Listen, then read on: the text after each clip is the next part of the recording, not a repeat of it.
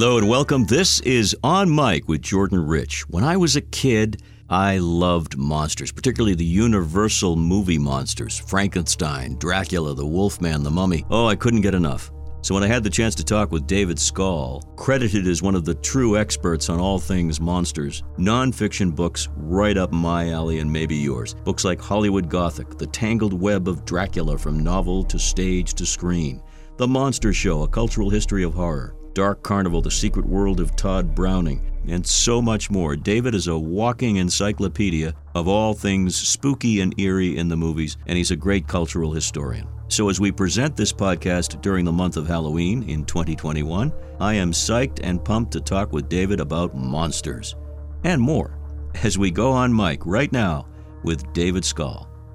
I, like you, am a monster kid. Hey, What's your definition of a monster kid, David? well, uh, you, you know one when you see one. Uh, I, uh, I'm, I and you. Um, I think I'm a bit older than you, but I'm part of a uh, the first generation that grew up with the classic monster movies when they uh, were being released to television for the first time Mm. in the late 50s and 1960s, and um, it was really a rather tribal thing. There were uh, all across the country fan clubs kind of erupted and there were these monster magazines and every um, fan clubs and every town had its own television horror movie host. Mine was Ghoulardi in cleveland ohio but uh, there were many many others. Uh, uh, there was Zacherle, uh, vampira happened a bit uh, a bit before. She was really the, the trailblazer.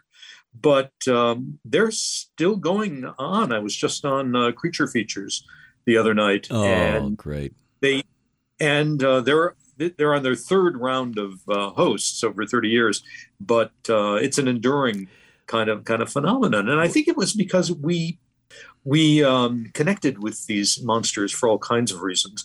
Um, but the films themselves were pretty damn inaccessible. There was no Hmm. home video. There was no streaming on demand and uh, the only way you you had to wait for a you know a television station to show something or uh, uh, for some art cinema to do a rare you know uh, theatrical revival. And uh, that was me with uh, cleveland had kind of a blackout on the universal monsters all through the 1960s which was when i was getting uh, you know, hot and heavy with uh, Dracula and Frankenstein and all the others.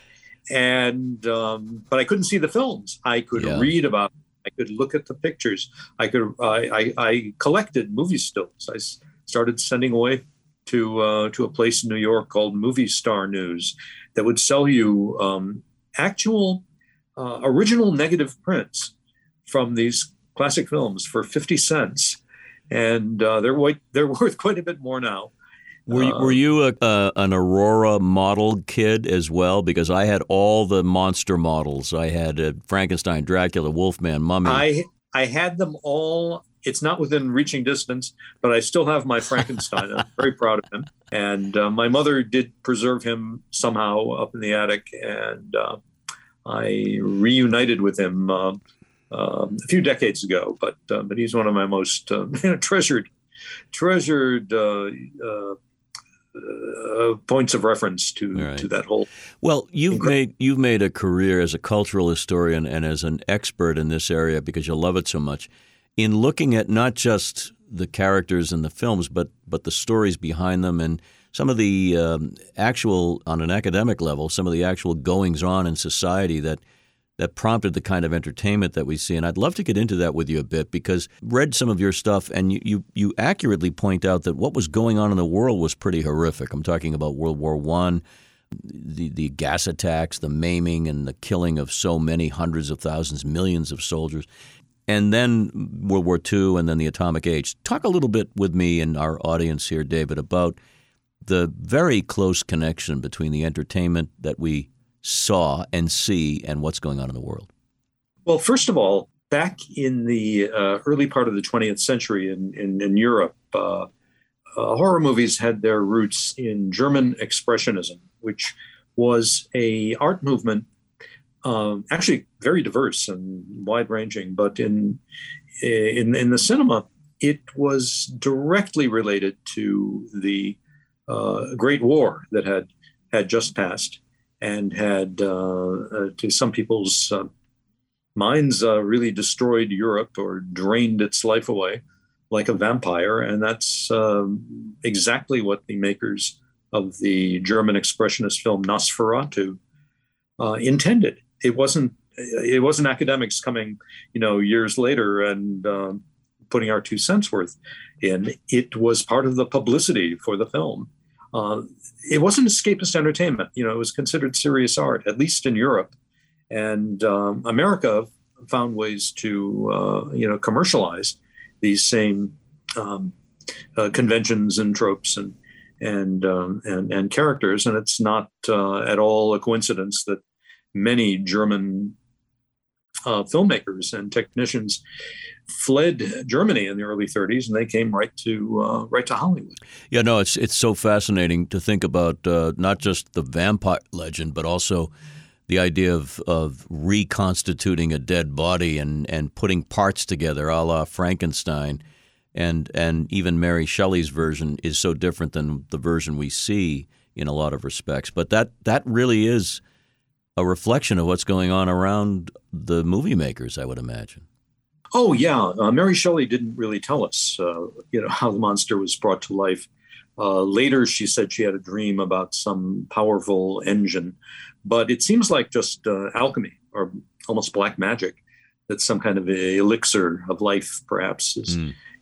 is, is used. But uh, when it came time for the movies, uh, the 1920s was a time of great scientific progress, and uh, we were being told, you know, the um, you know the, the future, uh, the future wasn't going to be the way it used to be. It, it was uh, going to be streamlined and electrified, and and uh, there was a lot of talk in the press about cosmic rays, which people didn't uh, totally understand, but they were impressed by uh, by them, and all these things kind of came together in the the Hollywood uh, iteration of, of, of, Frankenstein, right. who is kind of a strange. Uh, he's not just a pieced together corpse. He he looks like a robot with all those those angles and electrical uh, appurtenances, and uh, an ape.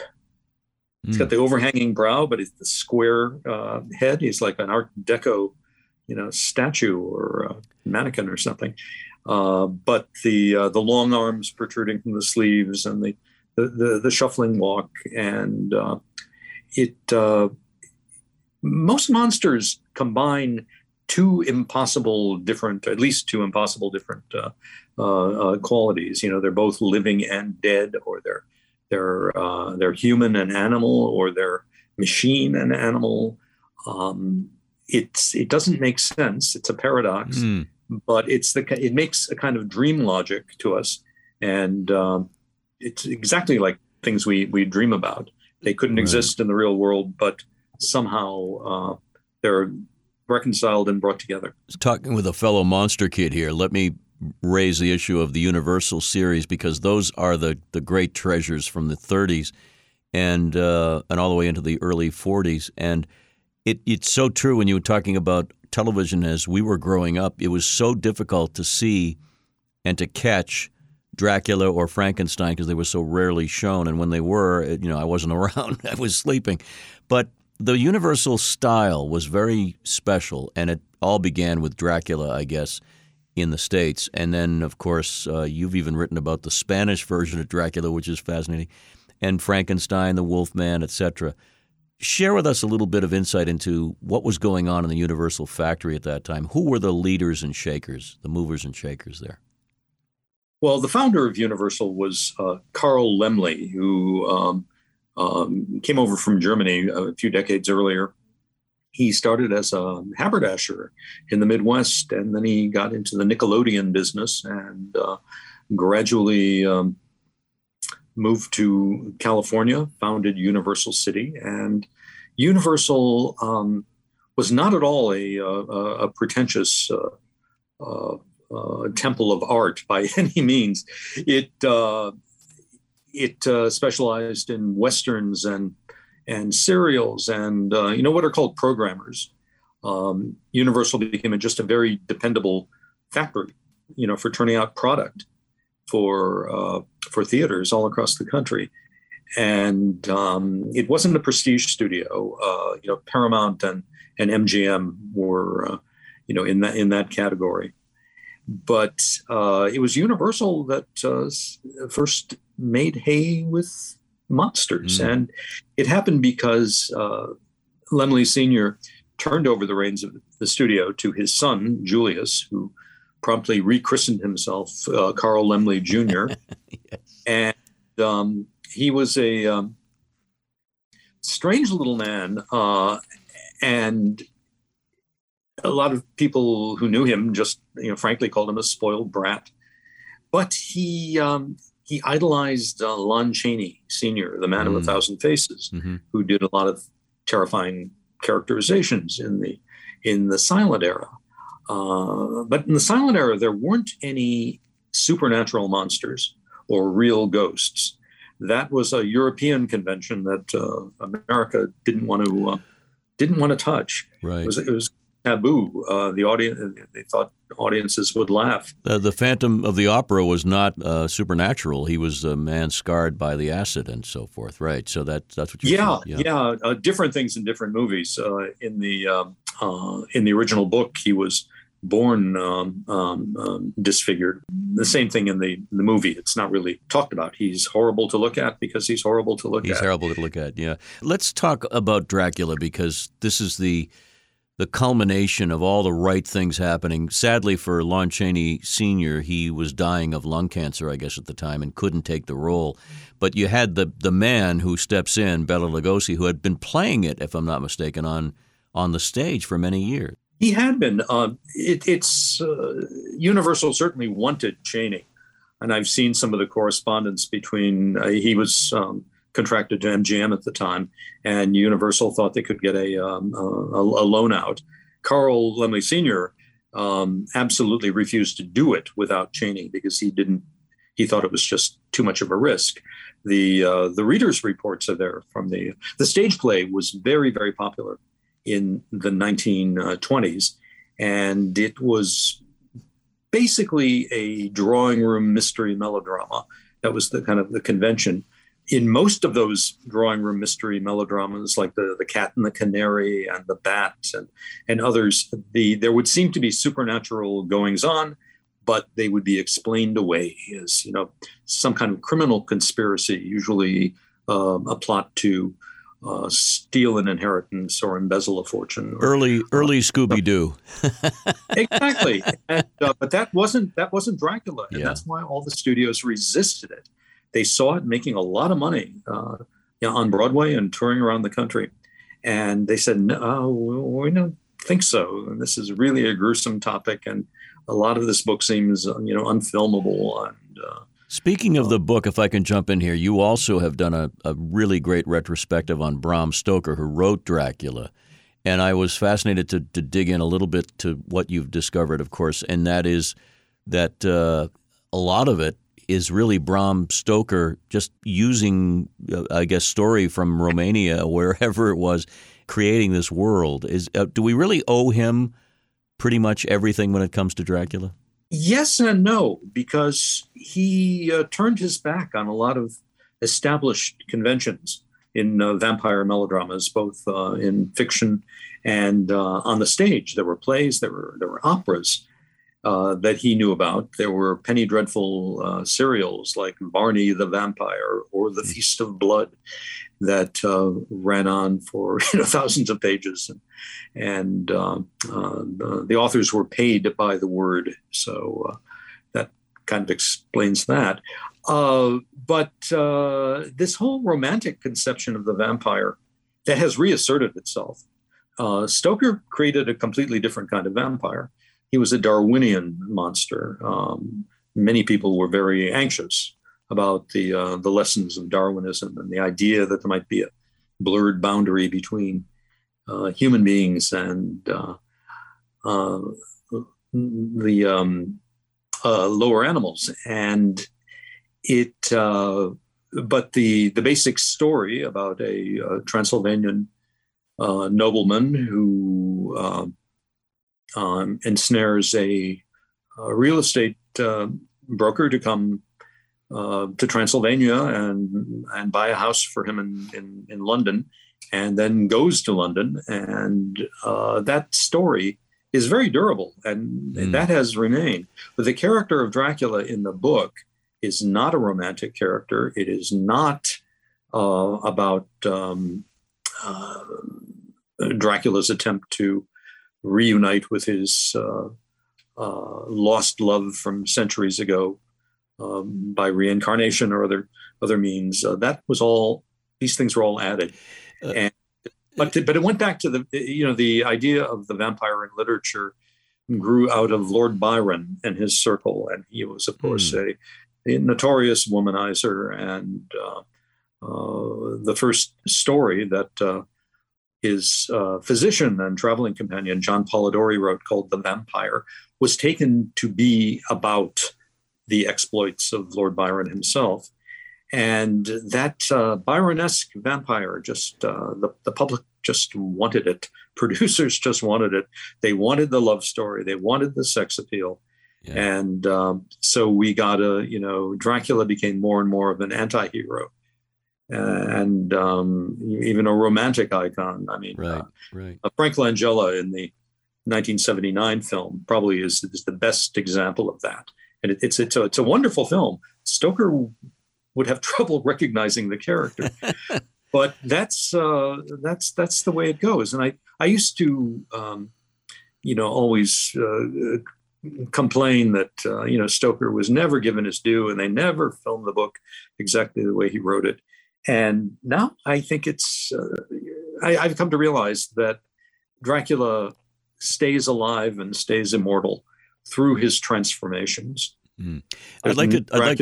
I'd, I'd, I'd just like to Every, talk to you. I'm sorry, I didn't mean to cut you off. I'd like to talk to you about the 1931 film because to me it's it's a it's a brilliant film, and I think the director deserves a lot of credit, Tod Browning, and he also directed Freaks, which is one of those things you got to see if you're a monster kid at least once. Uh, but let's talk about Tod Browning. His flair for setting that scene and, and everything about it had richness and texture to it, at least as I look at the film. What, what kind of director do you think he really was? Dracula, his talkies through him. He was a master of silent film. He did many of Lon Chaney's most successful pictures, and including a uh, kind of a fake vampire story called London After Midnight, uh, in which we can see the kind of uh, makeup appliance that uh, Chaney might have used had he gone on to play Dracula instead. Browning was completely self taught. He grew up in uh, carnivals and sideshows and circuses, and uh, then early uh, two reeler comedies. He was a comedian, he was in vaudeville, and he learned motion pictures um, on the spot, you know, by doing. He was just there at the, the dawn of the, the talkies. Uh, he and another, he was from Louisville, Kentucky, like uh, D.W. Griffith.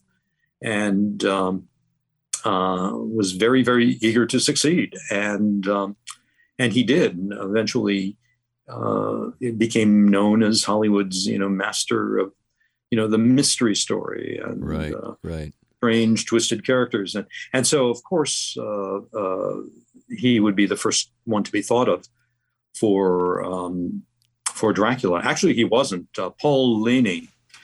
Uh, the uh, German director who did the Cat and the Canary for Universal, was the studio's first uh, uh, choice to direct it. But then they got the idea that they were going to do um, do it with Chaney, and uh, the idea of getting both Chaney and Browning became. I I can't prove this because a lot of the the the, uh, the paperwork has not survived, but uh, I think by getting Browning and signing him to a term contract they thought they could uh, lure Chaney along. Unfortunately, people didn't.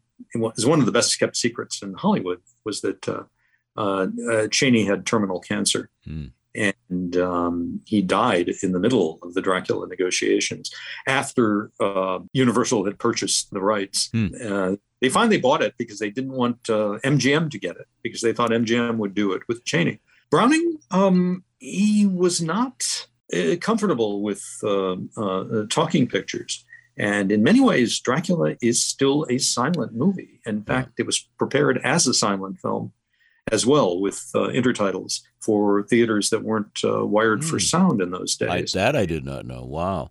And can, yeah. you, can you talk a little bit about the fact that there was a Spanish version, I guess, made at the same time, and who directed that, and what was that all, all about? I, I'm fascinated by that. Well, it was directed by George Melford, who was probably best known for uh, in the silent days for directing uh, The Sheik with Rudolph Valentino. Of course. Uh, the producer of the uh, Spanish version of Dracula, which was filmed on the same sets at night. Um, the, the sets didn't get a rest. Uh, neither did Dracula's cape and costume and his hairpiece, which were, you know, used uh, day and night, 24 7, uh, you know, for a couple of months of filming. Um, it uh, was kind of a soap opera, and it, it, it formed the basis of my first uh, uh, film book, Hollywood Gothic, about the tangled web of Dracula from novel to stage to screen.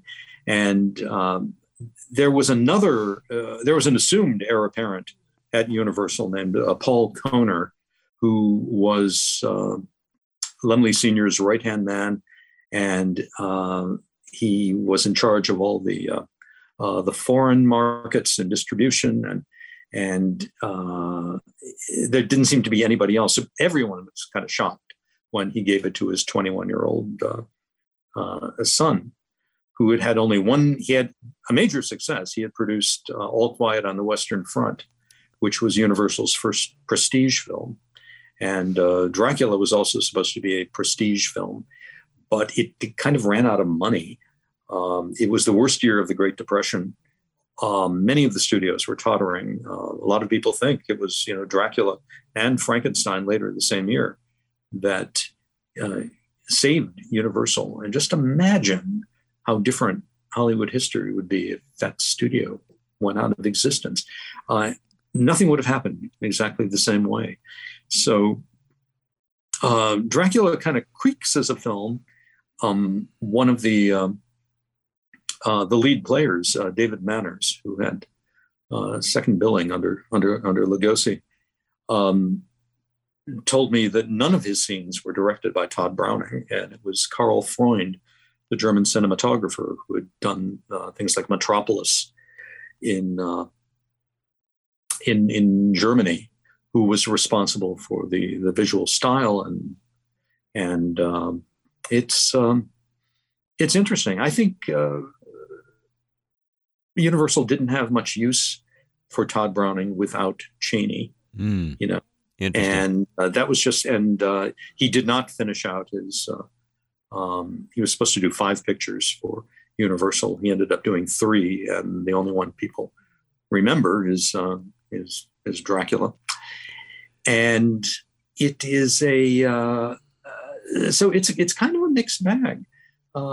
Browning went back to MGM, and because Dracula was such a success, whether or not uh, you know it was uh, uh, Browning's influence or the uh, uh, the screenwriter's uh, impact or the mm-hmm. the cinematographer slash director's uh, you know, we don't know. It was it was uh, not expected to succeed, and the audiences flocked to it. It yeah. was so weird and so different, and, right, right. and it it struck. Uh, you know, it was kind of a lightning rod for just free floating anxieties. In the worst year of the Great Depression, there were no social safety nets in those days. It really did seem like the end of the world, mm. and Dracula himself was kind of this mysterious, draining, unstoppable force you know, like the Depression itself. Right. There's so much we could talk about. I just want to focus on the other director at the time of note, and that's James Whale with Frankenstein. And uh, most of us who are, I'm a pseudo aficionado, not like you. Most of us really think The Bride of Frankenstein is is the greatest film in that series. But James Whale and most of us do actually. But. Yeah, yeah. The, James Whale is a fascinating character as well, and the film the original Dracula, I'm sorry, the original Frankenstein is still right up there with me as one of my favorites. I never miss it if I can catch it. Talk a little bit with us about James Whale, um, a figure that uh, they made a movie about him, in fact, not too many years ago. Yeah. And I was there actually. I, I, worked on that production. I did the behind the scenes documentary with, with Ian but, McKellen. Uh, yeah. One we could do a we could do a full show just on on uh, that. It was uh, it was just an extraordinary experience. But Universal uh, immediately rushed to get Frankenstein into production. They uh, preempted the Broadway rights to a, a, stage play that had been done in England by the same people who produced uh, uh Dracula there, and they wanted Lugosi to to appear in it. Um, they were billing him as the new Lon Chaney uh, on you know in the ads, and uh, he was going to be the new Man of a Thousand Faces, and um, clashed with with Universal. He certainly clashed with the makeup artist uh, Jack Pierce. I believe he thought he was going to play Doctor Frankenstein. Um, you know, the romantic lead this time, not uh, not not have his features hidden under uh, tons of makeup and, and grease paint and stuff. And uh, he he famously said during the production, uh, you know, I'm an actor, not a scarecrow.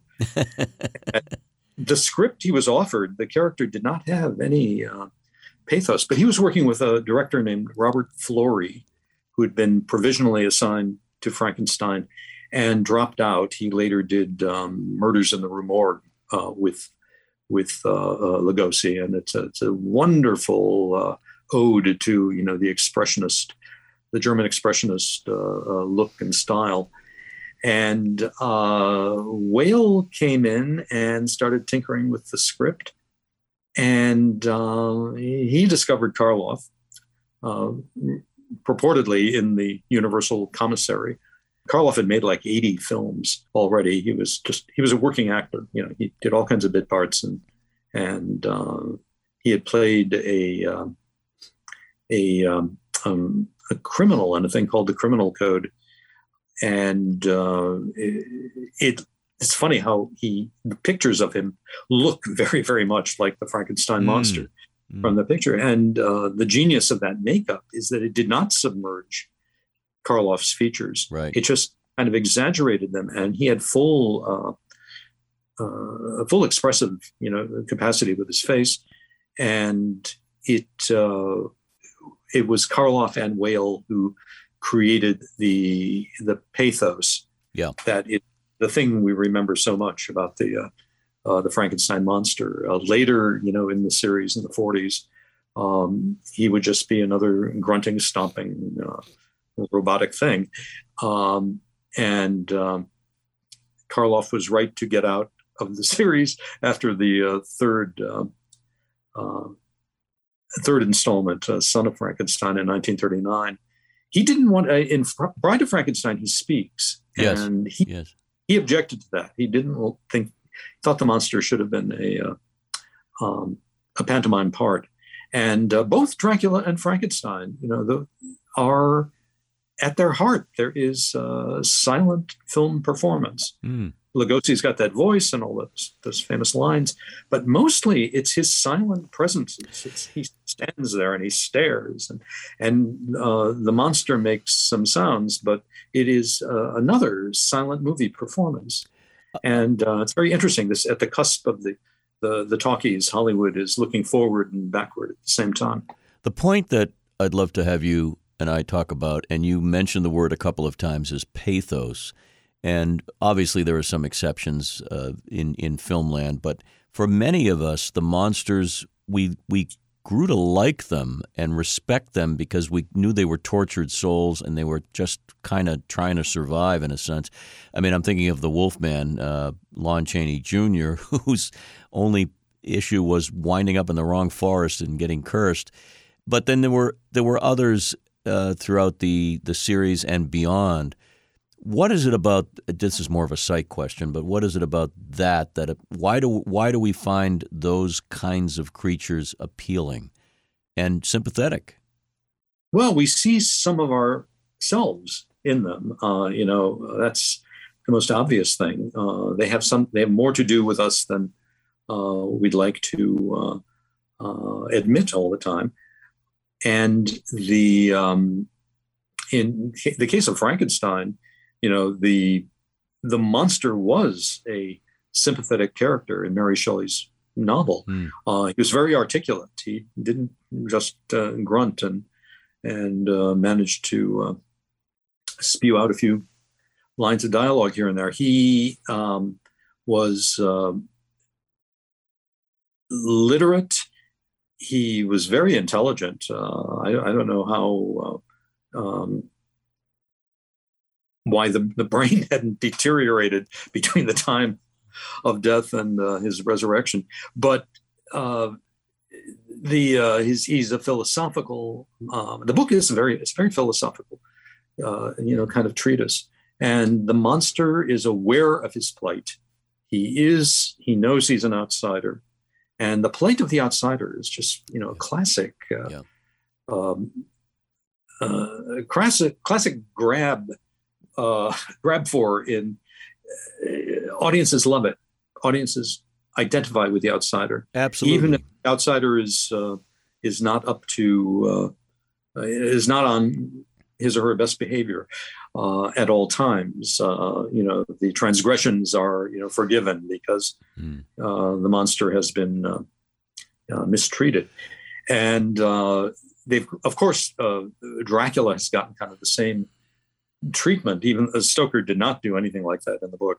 But uh, over the years, uh, Dracula too has become a kind of a, an anti-hero, uh, if not an outright hero in some. Mm, indeed, I want to I want to ask you just to bring it up to the present and get your take on the modern, let's say in the last 20, 30 years, the modern take on the monster film, particularly.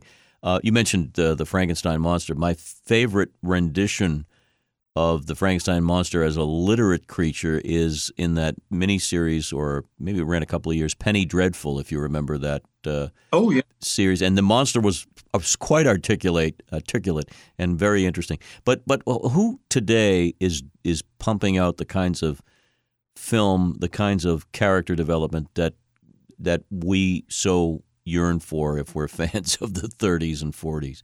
What what's out there that you really like? Holy smokes! Um, and people always ask me, you know, what's your favorite uh, Dracula? What's your favorite Frankenstein?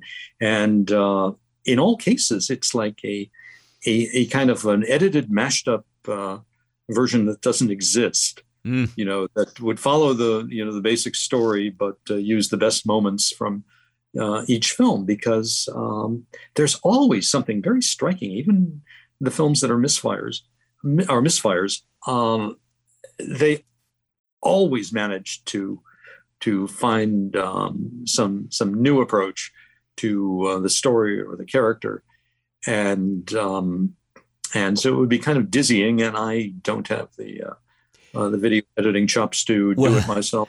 The, I'm thinking of I, modern filmmakers like James Wan, I guess, uh, who's pumping out a lot of scary, notorious, whatever they're called, uh, films one after another, and and Jordan Peele uh, who's a former comedy star and still probably a funny guy, but he's cranked out some pretty good ones. Um, I think the secret is is to keep character front and center because you know we end up caring or fearing these characters, but caring for them at the same time. Just an opinion. Oh, sure, yeah. It uh, stories narrative is character driven, and uh, and when it becomes too mechanical, um, uh, people tune out.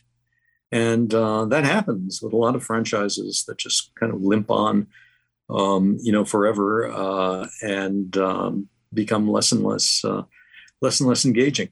I think what Universal is doing with uh, its latest incarnations of, of, the monsters is interesting. Uh, they did The Mummy with uh, Tom Cruise. Tom Cruise, which wasn't as bad a film as mm. a lot of people thought. I mean, I thought on its own terms it it was a decent piece of entertainment. And yes, that's, um, I agree. Very, I agree. The uh, they were going to do Bride of Frankenstein with Bill Condon at the helm. Bill, of course, directed uh, Gods and Monsters and the mm. Twilight series. Uh, he's enormously talented, and it just would have been fascinating. To, Javier Bardem and uh, Angelina Jolie being attached to it, and um, they pulled the plug. But then they they went to uh, Jason Blum at Blumhouse Productions and handed over the next one, The Invisible Man, uh, to him to do as a essentially as a lower budget uh, independent film. And it was great because it had to work with character. It, you know, it was not all special effects. It it it, it found a way to uh, bring the story into the uh, into the modern day. They are now doing a uh, version of a new version of uh, Dracula, and this time it's apparently going to be set in the American West. Another film being made about uh, Renfield, Dracula's uh, sidekick, who uh, sidekick and slave. I, you know, I guess. Yeah, bug eating sidekick. Yeah, either insect eating uh, sidekick. Right.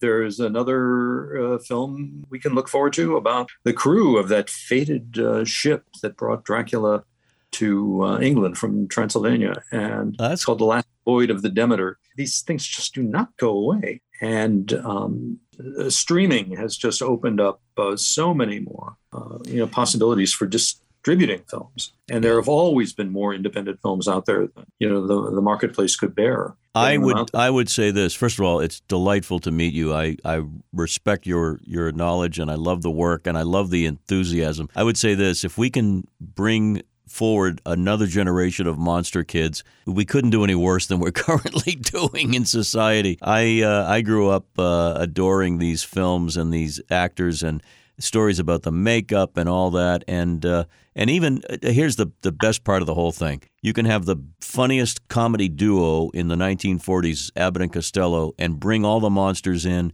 That's a treat for the eyes and ears even now. I mean, the idea of seeing Lou Costello calling for ch ch ch chick when uh, the, the, the coffin door opens and there's Bela Lugosi. It's just the best. It's just the best. I, am reliving my youth with you right now, having a. Well, good.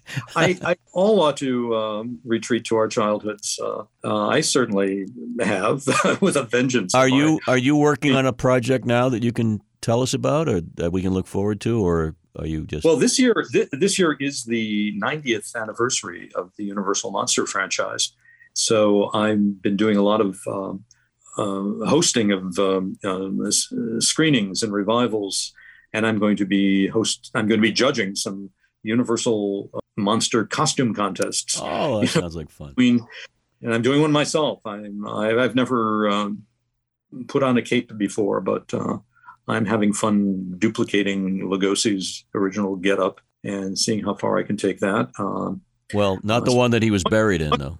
Much shorter than Lugosi. well, David, it's a delight to meet you. I want to give the website. It's www.monstershow.net, and uh, people That's can right. find out all about you and the books and all the activities and so forth. Currently under uh, construction and expansion, but uh, yeah, that's going to be my uh, my online home. David Skal, his website, monstershow.net an incredible library of scholarly and fun studies all about monsters and movies. And that'll do it for another episode of On Mike with Jordan. Appreciate all the help from Dan Tebow of Fast Twitch Media, from Chart Productions in Boston, where we produce the podcast. Special thanks to the growing audience with listeners in over 100 countries in every state of the Union. Sure do appreciate it. Visit jordanrich.com for more. Have a happy and safe Halloween. And remember to be well so you can do good. Take care.